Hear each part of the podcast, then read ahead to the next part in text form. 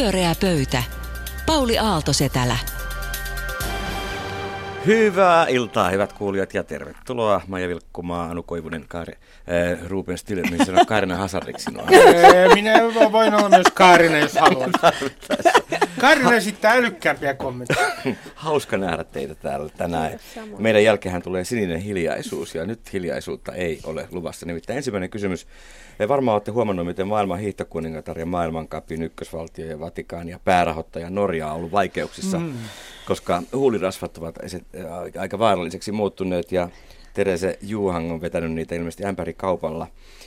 Ja nyt en puhu niinkään tästä dopingin tasosta tai mahdollisuudesta, joka meitä tietysti tavallaan niin jotenkin viehättää täällä Suomessa, vaan kun te olette tämmöisiä sekä ulkoisen että sisäisen viestinnän huippuasiantuntijoita, niin valehteleeko nyt tämä itkevä naishiihtäjä vai ei, Ruben?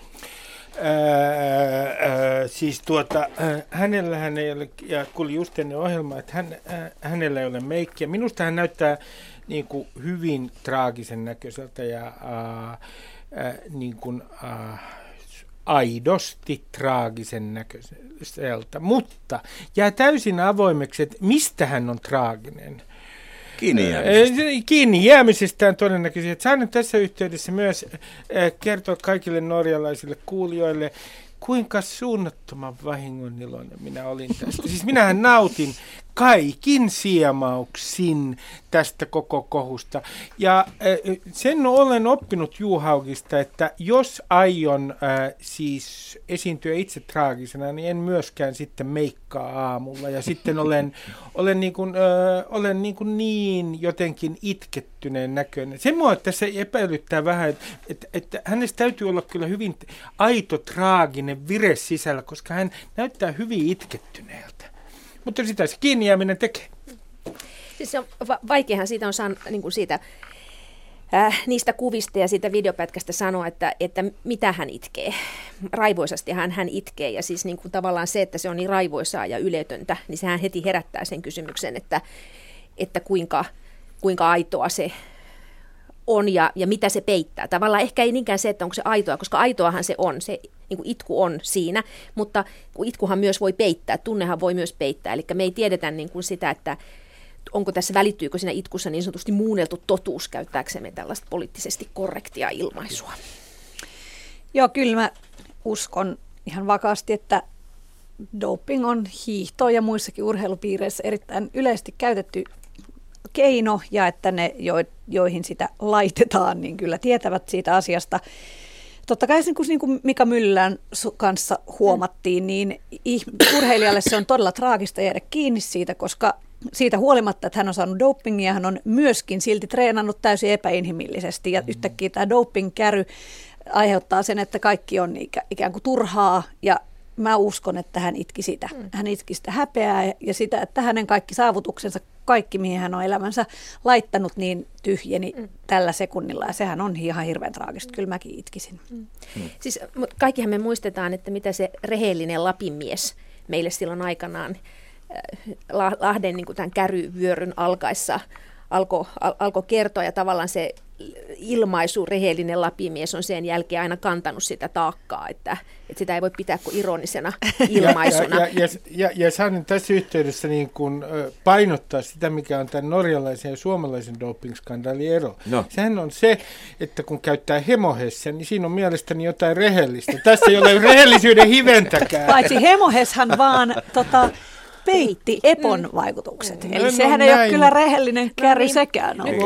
Tässähän siis palautuu todella nyt kaikki vanhat traumat mieleen. Ja kohta puhutaan banaaneista, koska niistäkin saattaa saada niin kuin jotakin anabolista yhdistelmää. Mutta onhan se, mikä on kiinnostavaa, on tämä Martin Sundby-tapaus ja tämä, niin kuin mistä tavallaan vitsaillaan, että aikaisempi tapaus salbutamolle, että norjalaisilla huippuhihteillä on kaikilla vakava astma. Sittenhän voidaan irvailla ja se on niin kuin vakava asia, mutta että onhan siinä myös jotain sellaista, että jos se on niin kuin järjestelmä. Niin, eikä totta, että se on jo rakenteellista. Se on niin kuin rakenteellista tavallaan dopingia, niin tulee mieleen niin kuin tavallaan se, miten me puhuttiin DDR:stä ja tämmöisistä niin kuin, paheksutuista järjestelmistä, jossa urheilijat joutuu asettamaan terveytensä alttiiksi. Että kyllä tämä paljon kysymyksiä herättää, että selityksiä odotellaan Norjasta. Totta, eli ääni 4-0, Johaug on syyllinen. Ja seuraava teema.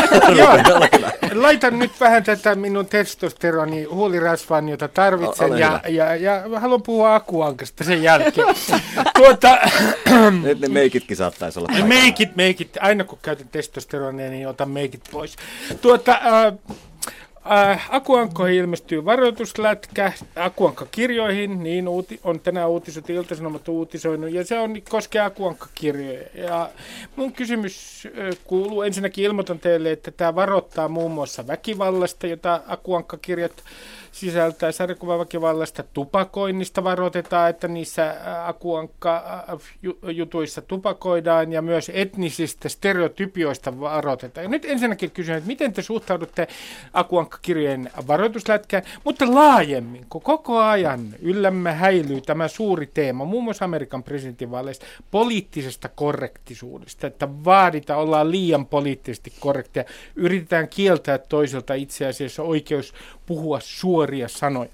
Niin missä teidän mielestänne näin Aku Ankan tuolla puolen, mitä mieltä te olette tästä koko käsitteestä poliittinen korrektisuus? Hyvä. Aloitetaan Aku Ankasta, mennään sitten poliittisen korrektisuuteen. Maija, mitäs mietit siitä? Niin, no, mun mielestä jotenkin kun nykyään on niin hirveästi tekstejä ja puhetta ympäriinsä pitkälti internetin ansiosta tai syystä, niin se, mikä tuntuu jotenkin hävinneen, on semmoinen jotenkin ymmärrys esimerkiksi genrestä. Että mun mielestä tuo poliittinen korrektius on varmaan tullut ihan syystä, että on tärkeää, monia ihmisiä loukkaavat tietynlaiset asiat, joista silloin on niin kuin hyvä esimerkiksi N-sanan viljely on hyvä lopettaa, koska se on käytännössä väkivaltainen termi ja aggressiivinen termi, joka toistettuna saattaa jopa väkivaltaan ikään kuin johtaa ja niin edelleen. Mutta sitten on sellaisia asioita, niin kuin esimerkiksi huumori, komedia, joka tyypillisesti pelaa sillä, että se nimenomaan iskee tabuihin ja tekee sen jotenkin siedettävämmäksi sekavan ja inhottavan maailman, niin siinä on mitään järkeä, että siellä ruvetaan vaatimaan poliittista korrektiutta, koska silloin se huumori ja komedia niin kuin lakkaa olemasta. Ja ehkä nyt tämä Aku Ankka-tilanne, vaikka se onkin enemmän lapsille suunnattu ja niin edelleen, niin se silti on ikään kuin mun mielestä siellä komedian puolella. Et mun mielestä siellä ei voida vaatia sitä, ja on outoa, jos ajatellaan, että kaikki tekstit pitäisi lukea samalla lailla, ja kaikkien tekstien niin kuin vaikutus olisi sama, koska sittenhän eihän se ole niin. Mä ajattelen kanssa, että tämä on niin kuin tosi hankala kysymys ja mitään sellaisia niin kuin yleisiä totuuksia teemasta, niin kuin varoitustekstit on niin kuin vaikea sanoa, koska nehän kaikki käytöt on aina niin kuin jossakin tilanteessa tai kontekstissa, että minkälaisista yhteyksistä puhutaan. Ja tässä niin kuin tuntuu siltä, että tavallaan tämä Aku Ankka-keissi, nyt mä en tunne tätä sen enempää kuin mikä tämä Ilta-Sanomien uutinen on, niin tässä tavallaan yhtäältä on ikään kuin kyse tupakoinnista ja juomisesta ja pyssyleikeistä, mutta sitten toisaalta etnisistä stereotyypeistä tai tavasta puhua alkuasukkaista lainausmerkeissä, siis tällaisista niin kuin hyvinkin niin kuin imperialistisista tai kolonialistisista kielikuvastosta. Ja musta ne on vähän niin kuin eri asioita. Et mä niin kuin kaipaisin tästä ehkä vähän semmoista nyansoidumpaa keskustelua. Niin, sitten mulle tulee mieleen tästä se, että kun tämä on Disneyn vaatimuksesta tehty tämä varoituslätkä. Siis Disneyhän omistaa koko Ankkalinnan, ne kapitalistit. Viimeistäkin räpylää myöten, niin siis tämähän on amerikkalaista, koska pitää varustautua ensinnäkin suojella brändiä, toiseksi pitää suojella itseään lakimiesarmeijaa vastaan.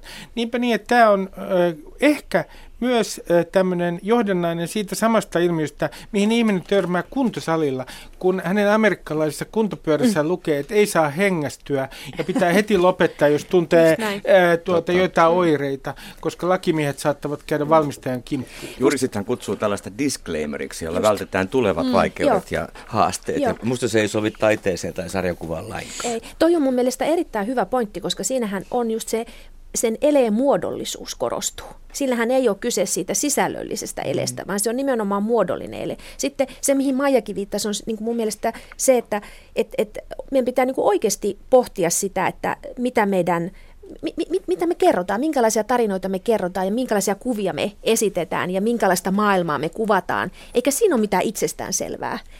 Meillä on fantasia käytössä, mutta ei siinä ole mitään itsestäänselvää. Jotenkin, että minulla on oikeus, kuulkaa, sanoa just niin kuin minä ajattelen. Ja minä saan käyttää hienoa, jos pyöräpöydän aluksi olisi tämmöinen varoitus. Niin. Saattaa sisältää ajatuksia, jotka voivat muuttaa. Itse asiassa kun otat puheeksi, Pauli, niin minä ehdotan, että ja mieluiten sellainen varoitus sireeni. Niin. Mutta kun mä mietin just toisaalta. Kun ja mä jonkun biisin alkuun pitäisi sanoa, että seuraavassa biisi saattaa olla. Mutta tämähän on tehty, Parental Advisory. Explicit Lyrics hän tehtiin 80-luvulla. Siellähän oli nimenomaan Tipper Gore Algoren vaimo, joka vaati tätä paljon just sen takia, että lapset ei joutuisi kuulemaan. Ja Disney on tämän sitten ymmärtänyt jotenkin. Kyllä, mutta siitähän tuli vaan niin kuin mainos näille biiseille ja sitten on tullut niin kuin se kaikki vaan niin kuin innoissaan. Se on edelleen ihmiset laittaa sitä. Mä en usko, että se on enää välttämättä edes Amerikassa laissa, mutta se halutaan sinne, jos se on yksikin kirosana. Mutta tuli vaan mieleen tosta, että kun mä luen lapselle, niin esimerkiksi Peppi Pitkätostoa, ja siinä sanotaan, että isä on neekerikuningas kurrennut saarella. Mä en pysty sanomaan sitä sanaa ja mä en halua vetää niin kuin Astrid Lindgren niin hienoa nimeä lokaan mun lapsille. Eli kyllä tietyllä lailla se, että maailma on muuttunut, niin jollain tavallahan se näkyy myös saduissa. Ja musta on mahtavaa, kun on ruvettu puhumaan myös siitä, että minkä takia saduissa aina, just mitä se kertoo, että äitipuolet on aina pahoja ja miksi prinsessat aina pelastetaan, passiiviset prinsessat pelastetaan, että voitaisiko me satuja muokkaamalla muokata jotenkin maailmankuvaa. Se on musta kiinnostava keskustelu kyllä. Mun mielestähän tässä ei ole kyse silloin, niin kuin kriitikothan sanoo just, että tällä tavalla hygienisoidaan kulttuuri. Mun mielestä siitä ei ole kysymys, vaan otetaan tosiaan vakavasti. Eli tavallaan se, että se mitä me kuvitellaan ja mitä me tunnetaan taiteen ja kulttuurin äärellä, niin sillä on merkitystä. Ja että se ei ole mitenkään yksinkertaista. Siinä ei ole kyse sensuurista, vaan vakavasti ottamisesta ja sen pohtimisesta. Eikö se aina vähän mysteeri, mitä siitä syntyy? Niin. Ja mun täytyy sanoa, että mä inhoan nykyään tätä argumenttia siitä, että joku sanoo, että kun taas yritetään niin kuin poliittisen korrektisuuden nimissä meikäläisenkin sananvapaus tukahduttaa, koska tämä on niin halpa argumentti. Ja jos katsoo, tämä vaan ihan viittauksen, me varmaan puhutaan vielä siitä Amerikan presidentinvaaleja, niin siellähän näyttää olevan sellainen käsitys siitä, että mitä tarkoittaa poliittisesti epäkorrekti, että ihminen puhuu niin kuin kaikki, mikä tulee mieleen, niin pitää puhua. Siis, ja tämä on kummallinen sananvapauskäsitys. Koska siis poliittisen korrektiuden käsite, niin sen historia ulottuu ilmeisesti ainakin 30-luvulle Yhdysvalloissa. Ja sitä on käytetty ihan niin kuin vakavasti. Vielä 60-luvulla silloinen presidentti Johnson käytti sitä viittaamaan siihen, mikä on hyvä ja oikein ja kannatettavaa. Että se on niin kuin correct, siinä mielessä korrektia. Mutta sitten 80-luvulla republikaanit alkoi käyttää sitä tämmöisessä niin kuin kriittisessä mielessä viittaamaan kaikkeen liberaaliin. Että siis tavallaan tällainen niin kuin ihmisoikeuspuhe ja liberaalit arvot ja muut, niin ei puhuta niistä, vaan viitataan niihin tämmöisenä korrektiutena, joka niin kuin kaventaa muiden. Liberaalia ryhdyttiin kritisoimaan siitä, että he kaventavat muiden vapautta. Se on se perus niin kuin ele, minkä tuo termi tekee. Et se, joka yrittää sanoa, että sallitaan enemmän, niin siihen vastataan, että yrität kieltää. Pyöreä pöytä. Pyöreä pöytä ja suora lähetys, ja Aku Ankka sai juuri meiltä viestiä sinne Amerikkaan. Mikki Hiiri myös. Anu, mistä seuraavaksi juttelemme? No kun puhelimeeni räpsähti eilen aamupäivällä Helsingin Sanomien notifikaatio, jonka mukaan Opetushallitus suosittaa, että opettajat eivät jatkossa puhuisi tytöistä ja pojista koulussa, vaan käyttäisivät pelkästään etunimiä, niin minä ja varmaan moni muu arvasi, mitä tuleman pitää. Sukupuolipaniikkihan siitä tuli. Hesarin Nyt liitteen uutinen levisi nopeasti muihin medioihin sellaisenaan, myös molempiin iltapäivälehtiin, Maaseudun Tulevaisuuteen, ja myös valemedia otti kaiken tästä irti. Ulkoministeri Soini otti kantaa, samoin Sebastian Tynkkynen, keskustan eduskuntaryhmän varapuheenjohtaja, kokoomuksen kansanedustaja. Sanat humpuuki, mädättäminen ja totalitarismi talkoot mainittiin.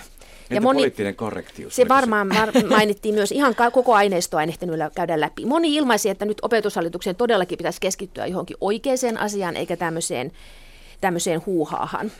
No samaan aikaan, kun tätä kohua tuotettiin, ja Hesarin data-analyytikot varmaan ilakoivat, kun Nyt liitteen alkuperäisen klikkiotsikon sivustolle tuoma liikenne kasvoi hurjasti, niin osa toimittajista soitteli jo Opetushallitukseen raportoidakseen, kuinka valtavan tuohtuneita kaikki ovat ja kuinka paljon palautetta Opetushallitus on saanut.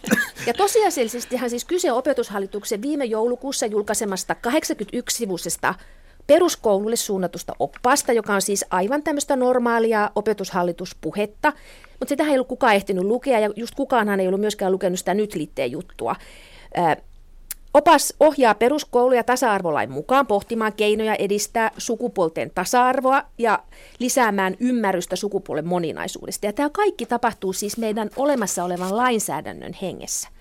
Eli kaikki ne, jotka nyt huutsi, että mikä se on se kolmas sukupuoli tai miten niin sukupuolia voi olla enemmän kuin kaksi, niin siis meillähän on tasa-arvolaki, joka on säädetty vuonna 1986 ja sitä on tarkennettu 2014. Ja siinä todetaan aivan siis selkeästi, että viranomaisten ja koulutuksen järjestäjien, siis koulujen, tulee ennaltaehkäistä sukupuoli-identiteettiin tai sukupuolen ilmaisuun perustuvaa syrjintää tavoitteellisesti ja suunnitelmallisesti. Ja siis meillä on syrjinnän kielto, joka ei koske ainoastaan naisten ja miesten asettamista eri asemaan, vaan eri asemaan asettamista sukupuoli-identiteetin tai sukupuolen ilmaisun perusteella. Tämä pitkä johdanto siis aiheeseen. Miten ihmeessä tämmöisestä opetushallituksen asiallisesta ja perusteellisesta oppasta, joka pyrkii kunnioittamaan nuorten ja lasten kasvamista sellaiseksi kuin he ovat, miten sitä nostatetaan kohu? Olisiko se otsikko, jossa sanottiin, että ei saa kutsua enää poikia poiksi, tyttöjä tytöiksi? Niin. Minun mielestä Sebastian Tynkkynen, joka ilmeisesti järkyttyi niin pahasti, että hän pyörii vieläkin hyrrää tästä, ja hänhän on pyörinyt hyrrää kyllä aikaisemminkin, niin hän otsikoi oman kirjoituksensa seuraavasti, että tytöille ja pojille ei tule antaa mahdollisuutta alkaa hylkimään omaa kehoaan. Käyttäisin Sebastian Tynkkynen ensinnäkin alkaa-verbin kanssa edelleen, vaikka kielitoimistosta salliikin ensimmäistä infinitiiviä alkaa hylkiä omaa kehoa. Siis hän antaa ymmärtää, että tässä on kysymys, opetushallituksen tässä jutussa on kysymys siitä, että ikään kuin olisi kysymyksessä jonkinlainen elinsiirto, jossa yritetään saada ihmiset jotenkin hylkimään omaa kehoa. Niin onhan tämä niin kuin pimeätä. Mutta minkä takia tästä tuli tämä juttu?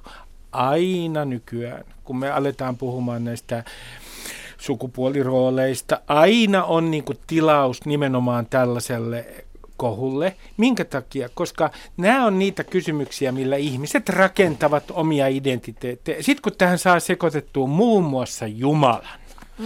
Niin tämähän on niin mehevä juttu, kun Suomessakin on suuri määrä ihmisiä, jotka tietävät, mitä Jumala ajattelee. Ja heille haluan nyt tässä suorassa lähetyksessä kertoa, älä katso minua, Pauli. Minä sanoin hyvin kauniisti tämän, että minun mielestäni on rienausta se, että tietää liian hyvin, mitä Jumala ajattelee sukupuolista esimerkiksi. Mä haluaisin sanoa tässä myös kaikille kuulijoille, että jos nyt joku kiihtyi tästä otsikosta sillä lailla, että sitten kun luki sen jutun, niin tajusi, että en olekaan kiihtynyt, niin hävetkää. Tämä on just tavallaan tämä, kun sitä tekstiä maailmassa on niin paljon, mutta internet on ollut jo tosi pitkään. Mm-hmm. Että ei voi musta enää niin kuin loputtomiin perustella sitä, kun se on niin uusi. Tämä sosiaalinen media, mäkin olen ollut, menin Facebookiin aika myöhään, mä oon silti ollut siellä jo 9 vuotta, että pitäisi nyt oppia tämä clickbait, eli tämmöinen niin kuin kulttuuri. Eli sinne vaan laitetaan tahallaan, ja mä en ymmärrä, minkä takia nämä mediatalot haluaa käyttää tällaista, että meneekö mainostajat todella siihen ansaan, että ne todella työntää rahaa johonkin sellaisiin, mitä ihmiset niin kuin klikkaa, kun niitä on huijattu. Mutta se on tämmöinen, niin kuin, että ikiliikkuja yritetään keksiä. Eihän se, tässä on niin kuin mitään järkeä. No, koko ajan mainotaan ärsytään ihmisiä enemmän verkossa toisaalta, mutta jos tuosta asiasta puhuu, niin onko teillä sellainen kuva, että kouluissa tarvitaan niin kuin lisää apua siihen, että opetustilanteessa on vaikea muistaa, että mielestä on, että on ehdottoman hyvä juttu. Että seksuaalivähemmistöt joutuu niinku kiusatuiksi. Ja ylipäätään tytöt ja pojat. Siis mulla on 2 tytärtä ja mä oon ihan siis koko ajan ihan kaikkialla. En välttämättä koulussa, mutta ihan kaikkialla tulee jatkuvasti siis niin kuin eteen se, että millaisia, no, se on tollaisia, koska ne on tyttöjä. Se on ihan joka puolella. Ja tämä on mun mielestä, mä oon itse semmoisesta perheestä, mulla on vaan siskoja, niin mä en siellä koskaan perheessäni törmännyt niin kuin siihen, että tytöt olisi jotenkin erilaisia kuin pojat siinä mielessä, että ne olisi rauhallisempia tai jotenkin ei ei rajuja tai jotenkin, ettei pystyisi tehdä samoja asioita kuin pojat, mutta mä sitten myöhemmin esimerkiksi koulussa, se tavallaan tulee kaikkialla, niin se paikka, missä sitä pystyy tällaista niin kuin rakennetta muuttaa, on ehdottomasti koulu. Et mun mielestä on vain hyvä asia. Tässä on sekin huvittavaa, että tässä on, minkä takia tämä herättää aina kohun? Annetaan ymmärtää, niin kuin, että joku kieltäisi kokonaan niin kuin ikään kuin sen, että jollakin on tuommoinen vanhanaikainen käsitys sukupuolirooleista ja että ei, nyt ei saa, jokaisen kotiin tulee poliisi, joka estää sen, että ei kasvateta konservatiivisiin. Ruben, älä ruoki viholliskuvia. Niin, tämähän on niinku huvittava. Sitten se luokkatilanne vielä videoida. Niin, mä en ole varmaan itse mikään ihan hirveän pitkälle liberalisoitunut ihminen, mutta mä ihmettelen tätä, että tässä yritetään luoda nimenomaan tämmöistä kummallista olkinukke viholliskuvaa. Joku tulee kotiin ja estää miehiä olemasta miehiä ja naisia olemasta naisia. Niin, mutta Suomessa on siis Euroopan segregoituneimmat työmarkkinat. Meillä on siis niin sukupuolittunut työjako, että se esimerkiksi estää ihmisten työllistymistä, se, niin kuin se on yhteiskunnallinen ongelma.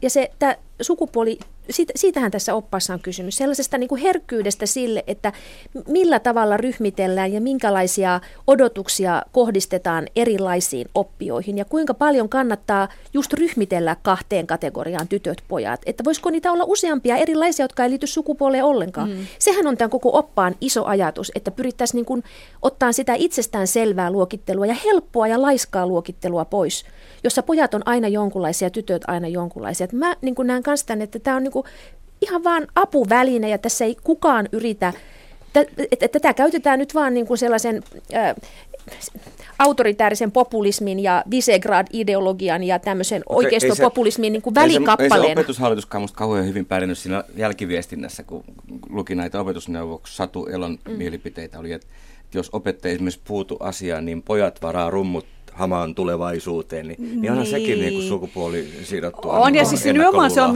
myös pojille mun mielestä toi luokittelu on usein niin kuin ihan liian, ja välillä jopa siis ja enemmän se, heille. Ja se oppaashan puhuu siitä. Sehän on, meillähän on iso ongelma just kun koulupudokkaita on poikia. Niin, ei pärjää koulussa. Että tämähän ei mikään, siis ei tämä opas koske tyttöjä. Ei tämä mikään tyttöjen suojeluopas. Mutta se mitä mä mietin, että mistä...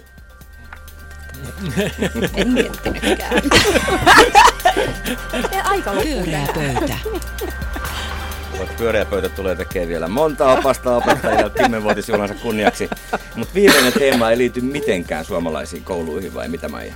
Ei, tai ehkä jotain kautta. Oho, okay. Tai siis liittyy niihin sillä lailla, millä tavallaan feminismi ja naisen asema maailmassa ehkä liittyy, koska tämä liittyy naisen asemaan kyllä, ja myöskin Yhdysvaltain presidentin vaaleihin, eli Donald Trumpiin ja sitten Hillary Clintoniin. Mä huomaan, että mä oon kirjoittanut tänne Michelle Obama monta kertaa tänne mun paperiin. Se on freudilainen virhetoiminta. Me kaikki toivomme, että hän olisi ehdolla. Mutta juuri näin. Se johtuu siitä, että mä en niin kuin mitään muut niin toivo kuin, että hän olisi minun presidenttini. Mutta kun Donald Trump on nyt ruvennut viljelemään näitä törkeyksiään täällä, niin hän on sitten myös tietenkin joutunut tämmöisen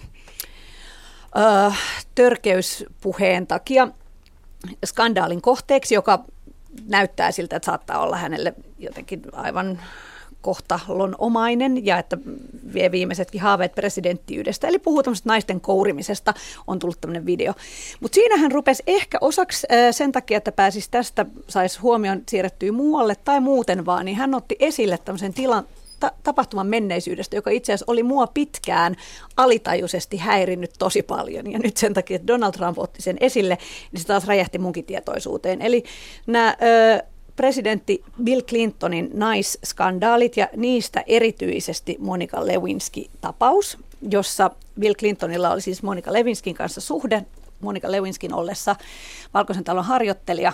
Ja tämähän, kuten kaikki tiedämme, niin päättyi sit siihen, että Monica Lewinskistä tuli tämmöinen niin kuin hyljeksitty, prostituoitu koko maailman, kun taas Bill Clinton oli suhteellisen tahrattomasti tästä pääsi, mitä nyt... Tahra-sanan, kun mainitsee taas, niin tulee mieleen niin, sininen. Tulee kaikenlaista, todellakin. Todistusaineisto B. Tässä nyt B-näyte. Mä periaatteessa, jos mä ajattelen sitä, että Hillary Clinton seisoi siellä kivikasvoisena miehensä vieressä, eikä koskaan esimerkiksi puolustanut tässä näin sitten tätä oikeaa todellista uhria, eli Monica Lewinskyä, niin mä ymmärrän sen niin kauan, kun kysymyksessä on loukattu aviovaimo. Mutta siinä vaiheessa, kun onkin Yhdysvaltain kenties tuleva presidentti, joka ratsastaa vielä tällaisella naiskortilla, niin mulla on jotenkin semmoinen sydämistynyt olo siitä, että mä en kestä sitä, että Hillary Clinton ei vastaa siihen kysymykseen, vaan on sitä mieltä, että se ei niin kuin tavallaan liity häneen, koska kysymyksessä on henkilökohtaiset asiat. Tässä tilanteessa mun mielestä kysymyksessä on nimenomaan iso merkki siitä, miten yhteiskunta kohtelee naisia. Eli mitä hänen olisi pitänyt tehdä? Minun mielestäni hänen pitäisi ikään kuin vapauttaa Monica Lewinsky tästä niin kuin ikestä, tai ainakin mainita, että se oli väärin, miten Monica Lewinskyä kohdeltiin tässä tilanteessa. Ja se, että hän ei tee sitä, niin on mun mielestä tosi jotenkin, tai mun mielestä siitä ei saa vaieta siitä asiasta, koska se kertoo siitä, se tavallaan, mun mielestä se on iso feministinen liike. Mutta sitähän ei ole niin kuin vaiettu, vaan sitähän on puhuttu tosi paljon, koska siis siitä puhuttiin tämän demokraattien esivaalien aikanakin. Ja moneen. Trump ei puhu mistään muusta. Trump ei nykyään puhu mistään, mutta tässä on puhuttu niin kuin koko ajan siitä, että ketkä kannattaa Hillary Clintonia ja ketkä voi kannattaa Hillary Clintonia ja siis koko tämä tällainen New York Timesista ja Washington Postista ja vastaavista löytyy juttuja juuri, jotka käsittelee tätä kysymystä, mutta mä taas ajattelen näin, että hän ei siis missään tapauksessa presidenttiehdokkaana voi lähteä keskustelemaan tästä niin kuin Trumpin asettamasta agendasta, että mä niin kuin näkisin, että sen takia niin, että sittenhän tästä vaan keskusteltaisiin tästä sukupuolimoraalista niin koko ajan ja sitten toisekseen niin kuin koska hänen asema on muuttunut tässä kuviossa, niin siis käytännössähän silloin puhuttaisiin taas Bill Clintonista. Siis, mä en niinku tavallaan näe sitä, että joka ei ole ehdolla. Mutta tämä on niinku hänelle, mä oon ihan samaa mieltä, että tämä on niinku todella vaikea paikka. Mutta toisaalta siis Monica Lewinskyhän tuli julkisuuteen, kirjoitti Vanity Fairin tämän mahtavan Shaman Survival-jutun 2014, jossa hän niinku pesi pöydän. Mutta monta vuotta hän oli kyllä diskussiossa. 10 vuotta oli hiljaa, mutta että siis se, että mä sanon vaan sen, että hänhän siis kysyy siinä jutussa ylipäätänsä sitä, että missä olivat feministit silloin. Niin. Totta. Mutta jos Ruben olisi Hillary Clinton, se myöntäisi. Minä puolustan Hillary Clintonina. Vai? Mä oon just ottanut tätä testosteronin huulipunaani, niin en mä nyt voi olla Hillary kuulee. Eikä hänellä ole myös testosteronia. Mä sanoisin, että mä sanon vaan 2 pointtia. Ensimmäinen pointti on se, että jos mä ajatellaan sitä Hillaryn tilannetta, mies on käynyt vieraissa vuosikausia. Sitten se jää kiinni valkoisessa talossa ja vielä niin, että kaikki yksityiskohdat tulee julkisuuteen. Häpeä on hänellä hirvittävä aviovaimona. Tosin mua kiinnostaa se, että minkä takia hän on pysynyt miehensä rinnalla kaikki nämä vuodet. No, mitä hän on saanut tästä? Mutta mä taas ajattelen, että totta kai hän saa pysyä miehensä niin rinnalla. Ja tähänhän hän on kommentoinutkin, että luulin, että me olemme past these problems, mutta emme olleetkaan. Se oli minulle iso pettymys. Hän on kommentoinut tätä, mutta hän ei ole koskaan kommentoinut Monica Lewinskyä. Mutta minusta on kiinnostavaa ihan psykologisesti, mikä on Bill Clinton ja Hillary Clintonin välinen suhde. Sen ei pidä sekoittua tähän presidentinvaaliin, mutta se on niin kuin mielenkiintoinen draaman kuvio. Niin. Ja sitten onko se ammatillinen niin työpari? Mä olin keskustelemassa tästä Ykkösaamossa ja käytin sillä Bill Clintonista ilmaisua haurasvaari. Että siis tavallaan se niin kuin tässä tilanteessa keskustella sitä hiipuvasta sedästä, joka on siellä, vilkuttelee parvekkeella. Mutta eihän hän keskustele siitä. Hän keskustelee nuoresta naisesta, joka uhrattiin presidenttiyden alttarille. Haurasvaari, alan samaistua Bill Clintonin. On toinen eikö se ollut kurja kattokaa sen eturivissä? On toinen pointti, mitä pahoin pelkää. Kun Trump joutuu nyt vasten omaa tahtoaan, niin tämän hyökkäyksen kohteeksi hänen kaikki törkeytensä paljastetaan. Ja demokraatit on tässä hyvin aktiivisia. Miten hän kostaa? Hän tulee kostamaan seuraavalla tavalla, ja se on jo alkanut. Hän asettaa hävitessään koko vaalituloksen kyseenalaiseksi. Jos mennään tämän niin sanotun seksuaalimoraalin yli siihen tärkeimpään asiaan, niin se on luultavasti se, että hän kostoksi tulee sanomaan, että tämä oli väärennetty vaalitulos. Toisin sanoen, media oli mukana salaliitossa. Ja se me tiedämme, että hän halveksii demokratiaa, mutta se tulee olemaan erittäin ongelmallista. Niin, koska suuri osa amerikkalaisista uskoo. Ja hän tekee näin sen takia, että hänen on itse asiassa, hän katsoo, että siirtämällä huomion siihen, että vaalitulos on ikään kuin väärennetty, hän saa niin kuin puhdistettua imagonsa. Siis, Trumpista puhun siis. Sen luin, että Monica Lewinsky on siis ilmoittanut äänestämänsä Hillary Clintonia. Hän oli harkinnut Jill Steinin äänestämistä. Okei, tämä on voi. Mutta siis mä oon siis asiassa, mä oon Maijan kanssa ihan samaa mieltä. Olisi pitänyt Hillaryn antaa henkilöhaastattelu. Pyöreä pöytä. Pyöreä pöytä. Olipas vielä hauskaa keskustella taas jälleen kerran. Toivottavasti myös mukaan kuulijoilla sinne ympäri Suomea. Kiitos Maija Vilkkumaa, Ruben Stiller ja Anu Koivunen. Tämän lähetyksen jälkeen täällä alkaa sininen hiljaisuus. Ja mä voin kertoa, että älkää surko syksyä, pankaa tulet päälle. Sillähän se poistuu se pimeys. Ensi keskiviikkona uudet aiheet. Minä nimeni Pauli Aalto-Setälä. Hei hei.